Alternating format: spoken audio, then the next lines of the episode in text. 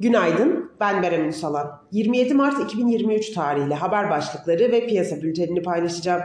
ABD'de yetkililer SVB ve Signature Bank iflaslarının ardından First Republic'e zaman kazandırmanın yollarını ararken SVB'nin mevduat ve kredileri satıldı. Bir Fed üyesine göre bankalarda yaşanan stres ABD'nin resesyona girmesinin ihtimalini arttırdı. ECB'nin Fed ve Bank of England'dan daha şahin söylemlerle daha yüksek bir faiz artışına gitmesinin ardından Euro dolarda 1.10 seviyesinin aşılabileceği değerlendiriliyor. Putin, Belarus'a taktik nükleer silah yerleştireceklerini açıkladı.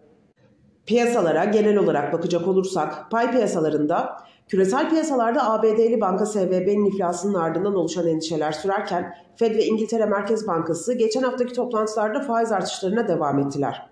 Küresel piyasalarda risk iştahının bankacılık sistemine ilişkin artan endişeler ve atılacak adımlarla yön bulmaya devam edeceğini düşünüyoruz.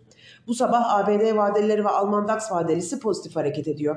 Asya endeksleri ise Çin'de sanayi şirketlerinde kazançlarının düştüğüne ilişkin veri sonrası ağırlıklı olarak satıcılı seyrediyor. Teknik analiz verilerine bakacak olursak kısa vadede 4910 ve altına gerileme alım fırsatı, 5130 ve üzerine tepki yükselişi ise satış fırsatı olarak takip edilebilir.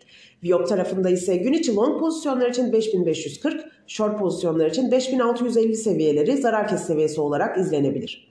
Borsa İstanbul'un ve endeks kontratının güne pozitif bir eğilimle başlamasını bekliyoruz. Kazançlı günler dileriz.